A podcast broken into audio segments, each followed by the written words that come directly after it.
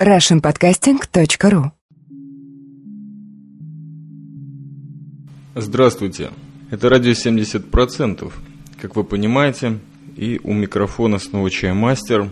Сразу же хотелось бы поприветствовать всех тех, кто продолжает слушать и объясниться, соответственно, почему так долго не выходил и вообще последнее время страдаю резкими перерывами, хотя вот-вот должна закончиться серия рвотных записок от командира или что там прочего, и уже пойти серьезно объявить какой-нибудь месяц кинематографа, рассказывать только о всех современных интересных фильмах. В общем, все задержки с выпусками подкастов связаны с двумя некоторыми критериями, которые тоже, наверное, найдут свой отклик в этом подкасте, который я все еще продумываю несмотря на то, что уже начал запись. Дело в том, что просто адская жара сейчас в Сионе, и, соответственно, для тех людей, которые работают на свежем, в кавычках, воздухе, это, конечно, нестерпимо, потому что очень жарко.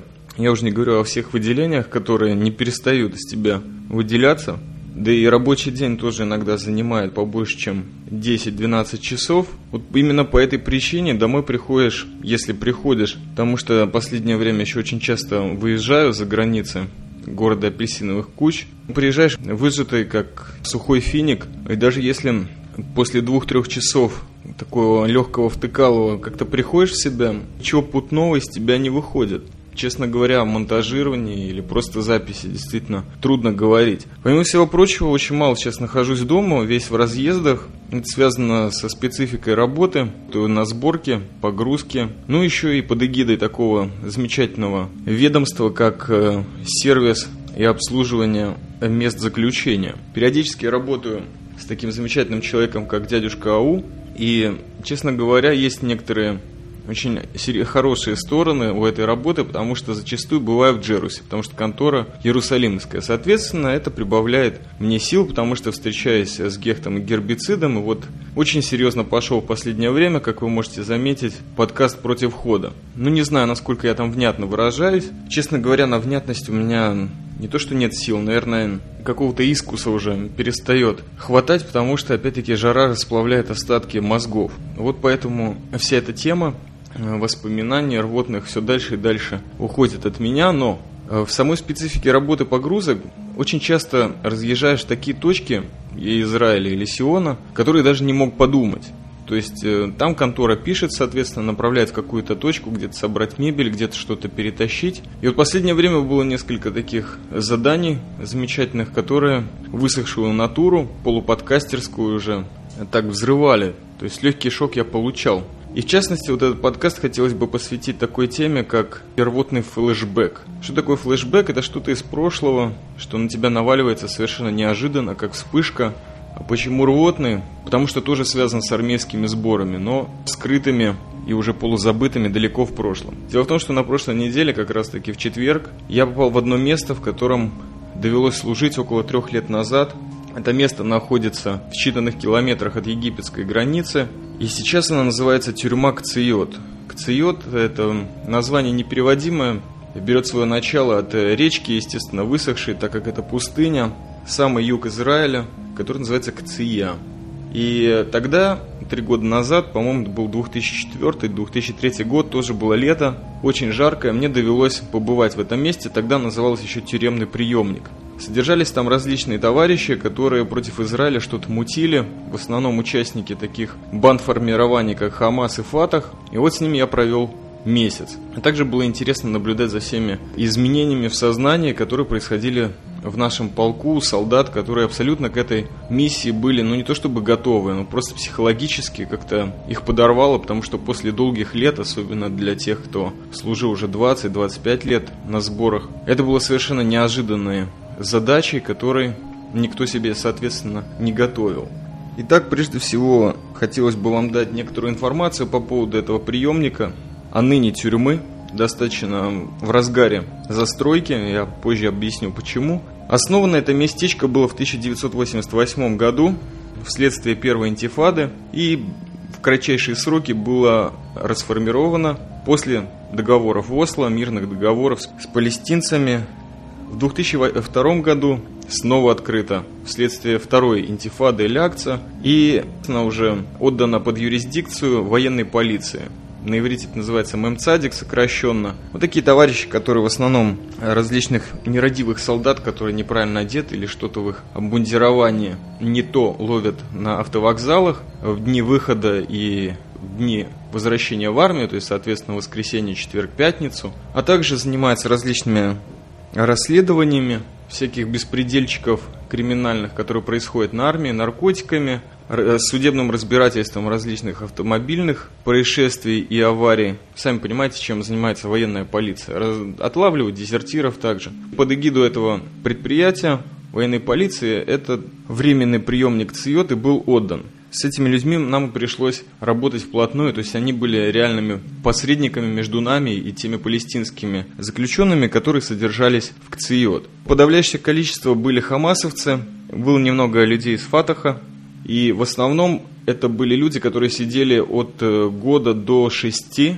Был отдельный э, специальный корпус, в котором содержались люди, находящиеся под эгидой Шабака, то есть внутренней разведки. И эти люди сидели совершенно потрясающие. То есть э, каждые полгода приезжал ответственный из Шабака и продлевал еще на полгода их срок. То есть некоторые люди сидели тоже по 5-6 лет, абсолютно не зная, когда они выйдут или когда вообще начнется какой-то суд по их теме.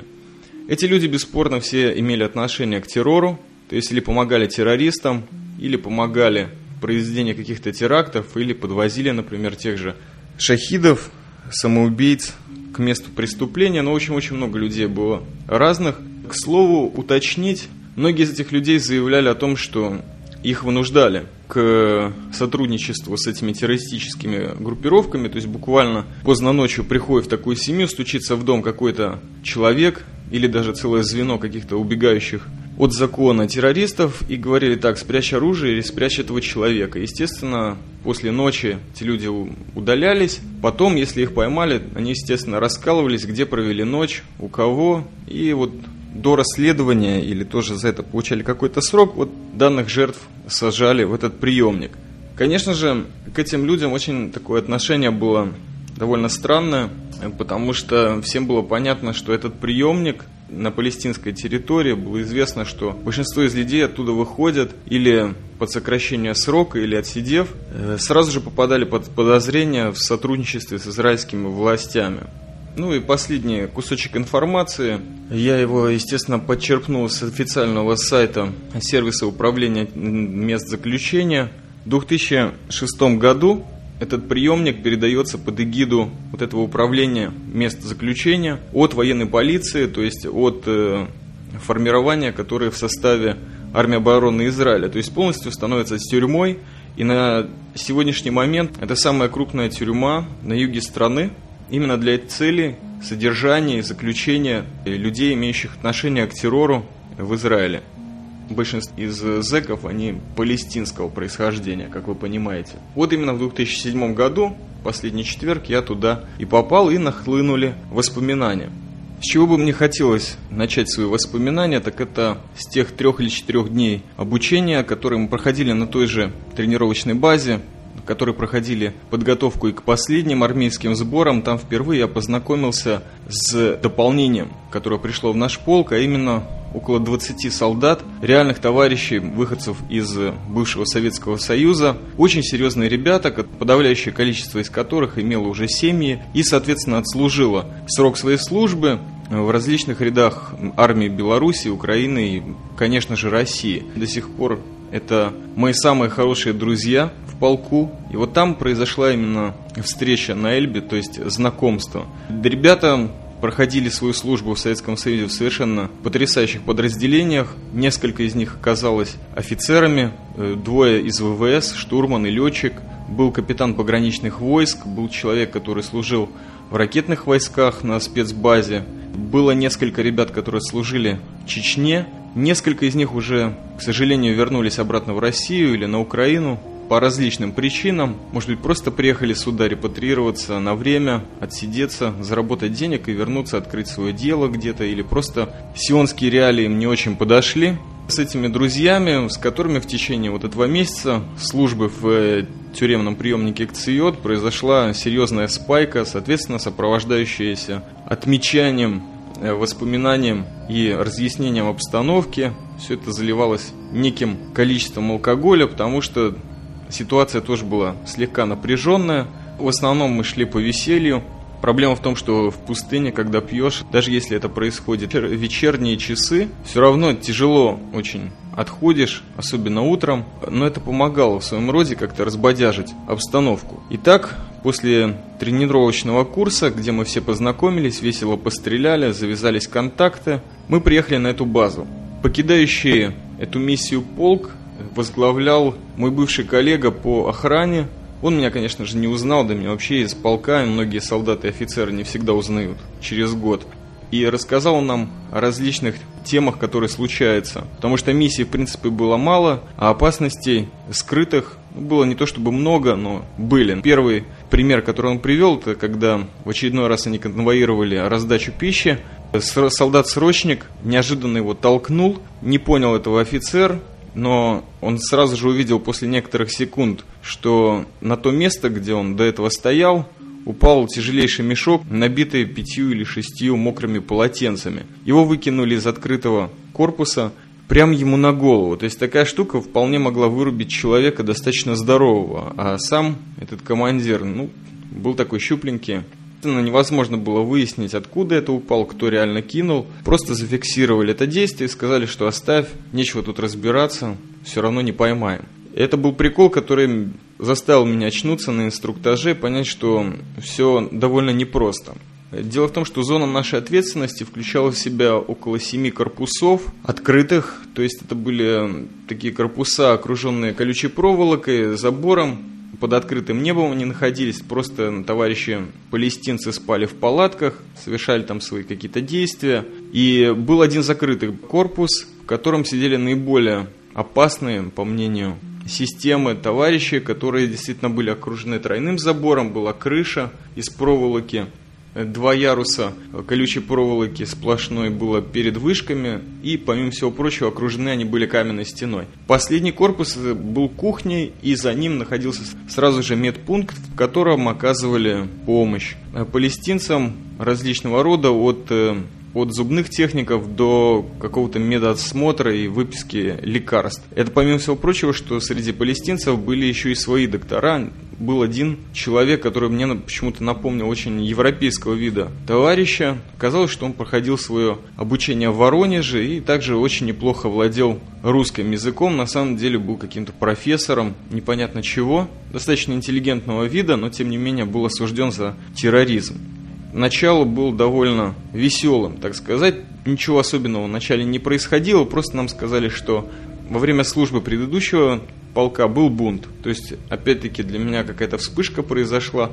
Бунт был связан с э, убийством шейха Ясина, одного из предводителей духовных и физических Хамаса, парализованного шейха, который просто мановением руки мог отправить куда-то в загробную жизнь энное количество людей, как израильтян, так и палестинцев – напрямую ведал трафиком шахидов в Израиль. Ну, в общем, человека конкретно заколбасили израильтяне. В связи с этим э, развязали бунт.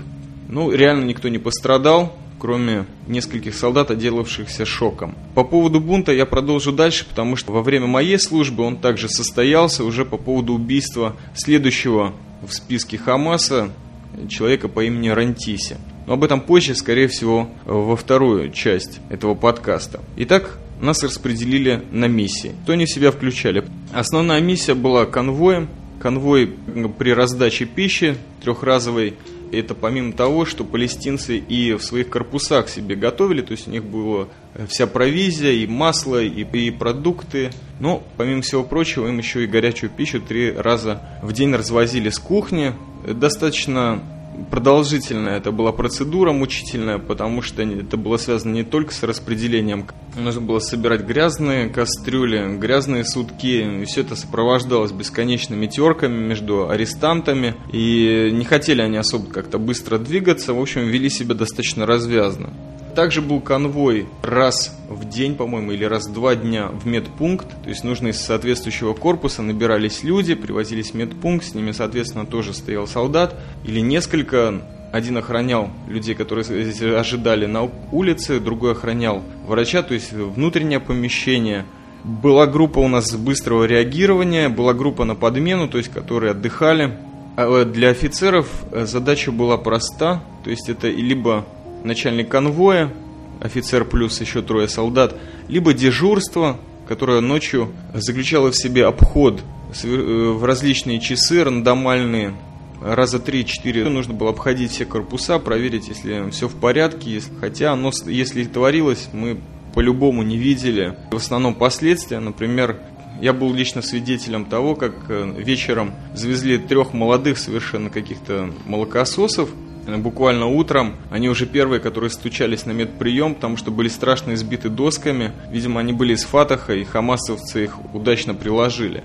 Мне рассказывали о других молодых или более старшего по возрасту товарищах, которые утром стучались очень напряженно на прием к врачу, но не могли объяснить, в чем проблема, потому что очень стыдились. Соответственно, это было связано, наверное, с конкретным изнасилованием, я даже не знаю, групповым или нет, но мне конкретно сказали, что на приемах родственников, которые периодически позволялись некоторым из палестинцев или группам совершать, Основной валютой, которую передавали родственники, помимо каких-то пищевых передачек и пайков, был вазелин. То есть, э, не хочу наводить напраслину, но явно люди, которые сидят в зоне этой по 5-6 лет, соответственно, каким-то образом понятным нам из фильмов или из слухов восполняет свои сексуальные потребности. Самое интересное, что среди тех русских ребят, которые вот первый раз в армейские сборы, был один очень приятный человек, родом из Сибири, который конкретно служил в ВВ. То есть тоже охранял зону, и для него, как и для нас, в общем-то, достаточно адекватных людей, вся эта зона показалась конкретным летним лагерем, потому что действительно таких условий и такого обращения, которые позволяли арестантам и заключенным по отношению к той же военной полиции или к нам, такого не видели нигде, даже в каких-то комедийных фильмах. Дело в том, что мы все ходили, естественно, в бронежилетах, с автоматическим оружием и двумя обоймами, но реально нам не разрешалось, в принципе, не общаться с этими арестантами, ни какие-то конфликты вступать, а моментов было очень много, потому что зэки себя вели очень нагло, во многом выкрикивали какие-то оскорбления на иврите, соответственно, иногда даже на русском, что-то такое я слышал. Постоянно пытались как-то зацепить и подколоть. И многие солдаты реагировали. Это была та проблема, с которой я чисто как э, начальник конвоя в то время сталкивался, потому что иногда солдат приходилось успокаивать больше, чем арестантов, с которыми лично я, даже если они что-то такое творили, из-за решеток, из-за заборов, старался не входить ни в какой контакт, уж тем более ни в какие беседы. По большому счету, какие-то задачи ежедневные я вам обрисовал, и первые неделю полторы все происходило достаточно рутинно, то есть мы как-то выходили на смену, подменялись, раздача пищи заканчивалась даже через 2-3 часа, пока к нам не пришла фура, забитый просто доверху грузовик из палестинской автономии и Красного Креста, который, соответственно, привез этим заключенным огромное количество продовольствия, целые несколько тонн прохладительных напитков, э, сухая пища, какие-то манчисы и, соответственно, для всех товарищей на кухне это был праздник, потому что они занимались конкретно, неторопливо распределением по всем корпусам. Сюда две бутылки, три бутылки. В общем, очень много конвоя было задействовано, и эта разгрузка проходила в течение 18 часов без перерыва. Арабы, естественно, менялись между собой, а солдат у нас, как всегда, не хватало. То есть нас действительно потрепали, все были ужасно уставшие. В этом отношении мы убедились, насколько наглость и вот эта вот развязанность палестинских заключенных не идет ни в какое сравнение с какой-то дисциплиной, которая должна, по крайней мере, присутствовать в любом тюремном приемнике. Несколько слов о военной полиции. Дело в том, что эти ребята ходили тоже в бронежилетах, но абсолютно без оружия. И всем было очень странно видеть, как они общались именно с этими арестантами. То есть периодически даже офицеры или солдаты, заходя, вот только им разрешалось заходить в корпус, тоже недалеко, с ними арабы ничего не делали, наоборот, братались, улыбались, называли друг друга брат, друг, как дела. В общем, такие терки, которые нам, солдатам с гражданки, резервистам, было очень странно видеть. Многие солдаты конкретно не понимали, как можно с террористами вообще говорить, как с ними можно брататься или здороваться за руку, а уж тем более русскоязычным ребятам. Но это были не самые странные вещи, которые происходили. Легкий вот этот беспредел продолжался, и к нему тоже можно было привыкнуть. Например, еще некоторые странные вещи, которые там происходили на этой зоне, это факсы. Очень интересная система, когда из корпуса в корпус передается сообщение. Каким образом? Берется либо что-то, что хотят передать, какой-то предмет, либо записка, закатывается в какой-нибудь э, хлебный шарик, вокруг него обматывается пленка такая пищевая, и запускается такой факс из корпуса в корпус посередине по главному проходу идет конвой. И иногда факс не долетает и падает просто посередине прохода. Так вот, эти арабесы в таком легкой манере просили там солдата, слышь, перекинь, пожалуйста, вот факс вот туда. Или передай тому чуваку, который уже у забора ждал. То есть это было для нашего понимания совершенно непостижимо, а военные полицейские просто это игнорировали, говорили, ребят, не обращайте внимания, пусть валяется, утром все равно соберем или Опять-таки, те, кто собирают мусор, кстати, это тоже была часть конвоирования. Два раза в день нужно было во всех корпусах сопровождать тех людей, которые выбрасывали мусор. А мусора было очень много, в том числе и пищи огромное количество. Вот эти мусорщики, которые это подбирали или вытаскивали урны, вот факсы, которые лежали у забора, перекидывали обратно или в тот корпус, куда они не долетели. Мы не понимали, что творится, почему. Но единственный ответ, который мы получали от этих военных полицейских срочников и их офицеров, это то, что не обращайте внимания, вы здесь только на месяц, а нам с ними здесь жить и работать, у нас свои с ними разборки и понятия. Разборки в основном проводились, или какие-то обсуждения более серьезных насущных тем, с таким человеком, который называли шауиш. То есть человек, который пользуется авторитетом и за каждый корпус отвечает перед э, конкретно начальником роты, то есть все эти корпуса, их э, формирование было рота, этих офицеров и солдат военной полиции. И вот с ними производились самые главные терки. То есть, если какой-то конфликт или какие-то проблемы, или подача списка больных на проверку в медпункты, договорились с этим шауишем. Ни одного из этих людей я бы, честно говоря, таким не назвал. То есть, естественно, они обладают каким-то авторитетом, но это были одни из самых отвратительных придурков, которые я видел. Безусловно, со всеми вот этими арабскими понтами и позами, что типа я человек с положением. Именно в зоне это очень серьезно ощущалось. Если у тебя есть хоть какое-то положение, достаточно вспомнить тех же палестинцев, которые заседали на кухне. Это были вообще, можно сказать, такая тюремная элита. Периодически производились так называемые шмоны. Это был единственный раз, когда солдатам разрешалось, то есть конвою, заходить внутрь. Естественно, мало всяких придурков, и не всех может сдержать шавыш. Кто-то может подорваться и что-нибудь дурное сделать. Я имел честь наблюдать, что происходит внутри каждого корпуса. Ну, во-первых, все выглядело достаточно чисто. Не было никакой вони, товарищи жили практически на свежем воздухе, палатки вечно продувались и чистились. Деревянные кровати, никаких двойных нар. Кровати были собраны из тех платформ, на которых обычно подвозят пищу. Вот эти платформы военная полиция передавала бессрочное пользование арабам, они, соответственно, из них собирали для себя топчаны, различные тумбочки. Было радио, телевидение. Естественно, что очень много различных вот этих арабских и одеял, и всего того прочего. Я видел несколько людей с флагами Хамаса, с картинками различных шахидских группировок, или просто звеньев, которые уже естественно, присоединились к Аллаху, вот именно эти картинки военная полиция изымала. Все остальное как бы оставляла у них. То есть, э, если были какие-то ножи и инструменты, которыми пользовались арабы, они были именно внутри корпуса, и военная полиция не собиралась у них забирать, потому что они ими как бы пользовались. Вот эти палестинцы в течение, там, не знаю, когда им нужно было. Огромное количество гвоздей в банках, это тоже было мне не очень понятно, потому что для зэка, имеющего неограниченное количество времени, можно из зубной щетки сделать смертельное оружие. А тут реально колющие предметы находятся в самом корпусе. Вот эти бидоны с маслом, картофель, мыло. Я все прекрасно понимал, потому как из какого-то своего опыта охраны срочного, что все это в результате может обернуться в оружие, причем очень страшнейшее. Но военная полиция, как всегда, продолжала нам говорить, не беспокойтесь, ничего не будет, все хорошо, у нас с ними отличные отношения достаточно яркий пример тому, когда я увидел в углу какой-то тумбочки такую трехлитровую банку с герметически закрытой крышкой, в которой, естественно, лежали какие-то растения. Ну, не нужно быть особо просветленным или образованным человеком, чтобы понять, что это 3 литра плана было. Когда обратил внимание мента на то, что, в общем-то, Арабес должен объяснить, что тут такое делает, палестинец, ухмыляясь, сказал, ну, это специи. Я говорю, полбанки этой специи можешь мне отсыпать? на экспертизу или что-нибудь такое. Он, естественно, еще шире заухмылялся, а полицейский тут же на меня набросился и сказал, что ни в коем случае у них ничего нельзя брать, да вы что, да я заявлю. Понятно, что стоило это просто отставить.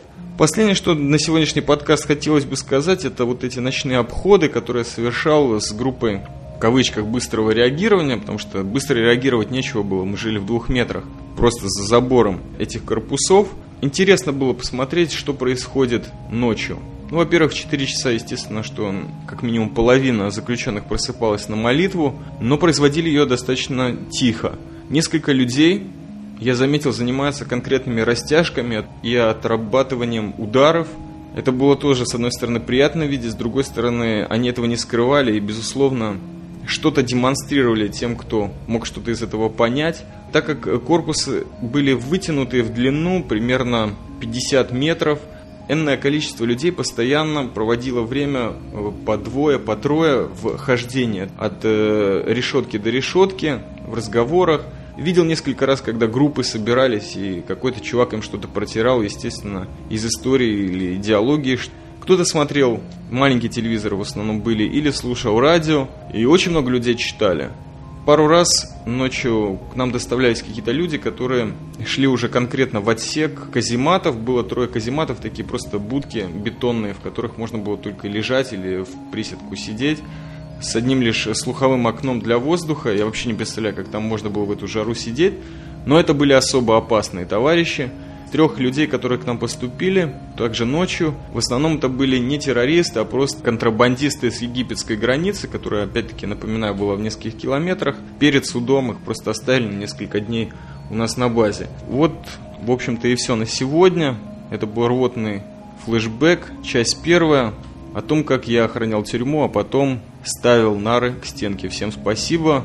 Легких вам, надеюсь, как менее более жарких дней этого лета. Всего доброго.